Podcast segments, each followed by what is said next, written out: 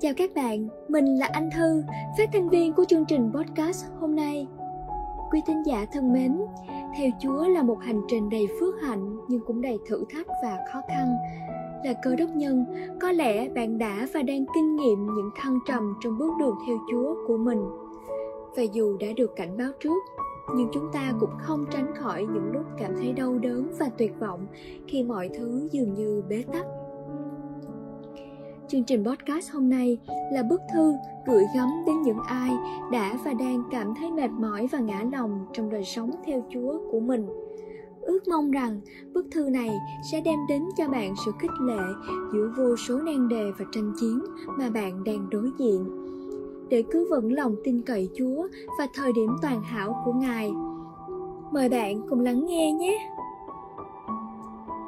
Bức thư gửi người bạn đang muốn bỏ Chúa bạn thân mến, mình rất đau lòng khi bạn nói với mình rằng bạn quyết định từ bỏ chúa nhưng ở phương diện nào đó, quyết định của bạn không quá bất ngờ đối với mình bạn đã trải qua thời gian dài tranh chiến với những nỗi đau sâu thẳm, những xung đột không được giải quyết và những gánh nặng cảm xúc.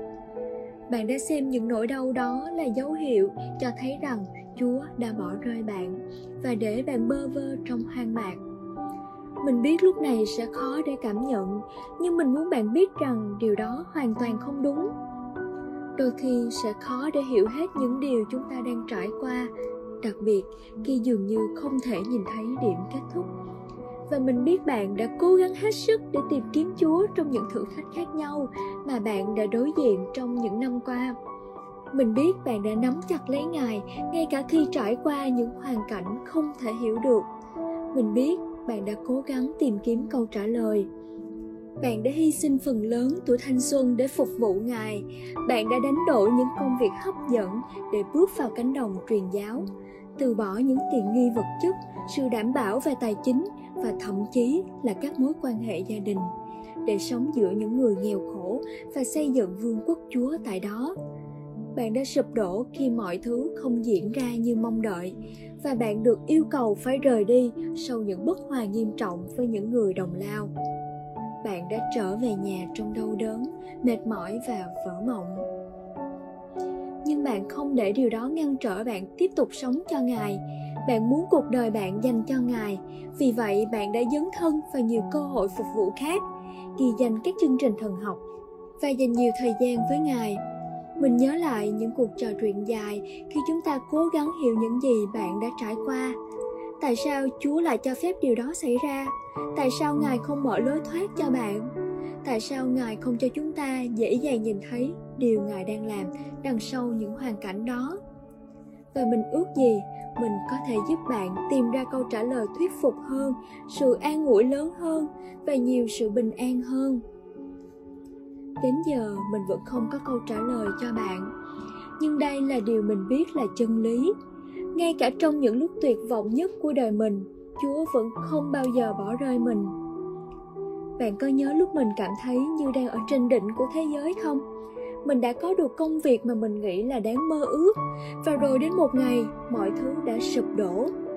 Ngày hôm đó, mình không chỉ mất việc, nhưng cũng mất phương hướng và niềm say mê trong cuộc sống, và tất cả những kế hoạch kỹ lưỡng của mình đã tan thành mây khói mình đã mất một thời gian dài để phục hồi lại và để bắt đầu có lại niềm tin rằng chúa biết điều ngài đang làm trong cuộc đời mình nhưng bạn đã ở bên cạnh mình khi mình quyết định nghỉ ngơi một thời gian và tham gia vào công tác truyền giáo ở Ấn Độ trong 6 tháng hy vọng sẽ có tầm nhìn rõ ràng hơn về điều mình nên làm tiếp theo sau đó.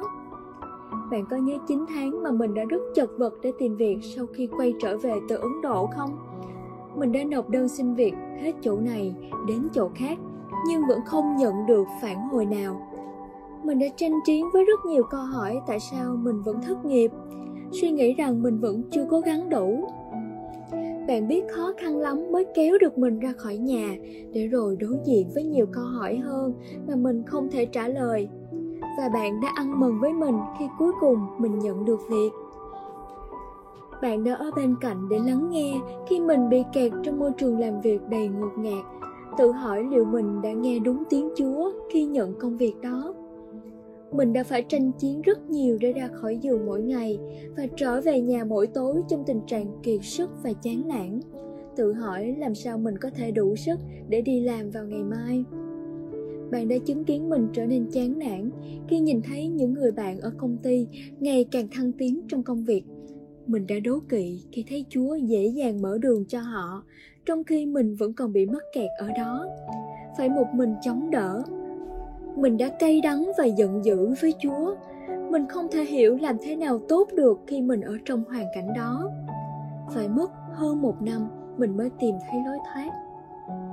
Giờ đây, những nỗi đau và bối rối những năm tháng đó cuối cùng đã kết nối với nhau và mình bắt đầu nhìn thấy bức tranh mà chúa đã định để đang dệt trong suốt thời gian đó.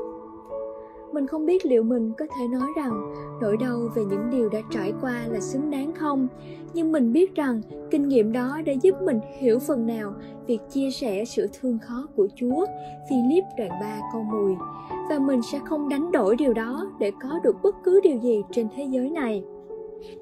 Mình chia sẻ câu chuyện của mình với bạn không phải để xem nhẹ hay tầm thường hóa điều bạn đang trải qua hay sát muối vào vết thương của bạn. Mình viết điều này chỉ đơn giản để nhắc bạn nhớ rằng mình đã rất trân trọng những lúc bạn ngồi bên cạnh mình trong yên lặng, cùng khóc với mình trong những nỗi tranh chiến và chung vui với những đột phá của mình. Và mình muốn bạn biết rằng mình ở đây để làm những điều tương tự với bạn. Trong nhiều năm mình đã luôn ghi nhớ lời của sứ đồ Phaolô trong Cô Rinh Tô Nhì đoạn 1 từ câu 3 đến câu 7 và mình vui mừng trong cơ hội được đồng hành với bạn, an ủi bạn bằng sự an ủi mà chính mình đã nhận được từ nơi Chúa.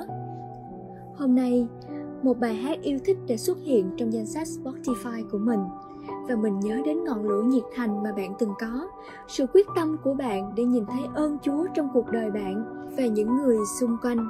Thi Thiên thứ 27 câu 13 Có lẽ những lời đó giờ đây trở nên vô nghĩa đối với bạn nhưng cũng như tình bạn và sự cầu thay của bạn đã giúp mình chăm xem Chúa khi mình bị cám dỗ dao động. Mình quyết tâm cầu nguyện cho bạn và tin rằng chúng ta sẽ nhìn thấy ơn Chúa cùng nhau. Đến một ngày, mọi thứ sẽ trở nên ý nghĩa và không có điều gì bạn trải qua sẽ lãng phí. Và đến lúc bạn sẽ lại hát lên điệp khúc Ngài thật tốt thay bạn sẽ có một ngọn lửa nhiệt thành khác. Bạn sẽ có lòng tin đầy khó khăn của tác giả thi thiên là người đã có thể thốt lên rằng đức Jehovah là ánh sáng và là sự cứu rỗi của tôi tôi sẽ sợ ai? Thi thiên thứ 27 câu 1 bạn sẽ có sự thánh khiết của một người đã được Chúa tinh luyện và sẽ như vàng. Gióp, đoạn 23 câu 10 bạn sẽ có sự dịu dàng của một người đã nhìn thấy và nếm biết sự tốt lành của đấng đã không ngừng theo đuổi chúng ta, ngay cả khi chúng ta quyết định buông tay ngài. Cho đến lúc đó, mình sẽ luôn cầu nguyện với bạn, đồng hành với bạn và chờ đợi cùng bạn. Thương mến cảm ơn các bạn đã lắng nghe chương trình podcast tuần này của odb nếu bạn yêu mến chương trình này, hãy nhấn like và subscribe để theo dõi cũng như ủng hộ ODB cũng đừng quên bật thông báo để không bỏ lỡ những video mới nhất. Và nếu bạn có bất cứ điều gì muốn chia sẻ cùng ODB, hãy bình luận bên dưới hoặc gửi về email vietnam.odb.org nhé. Xin chào và hẹn gặp lại các bạn trong chương trình tuần sau.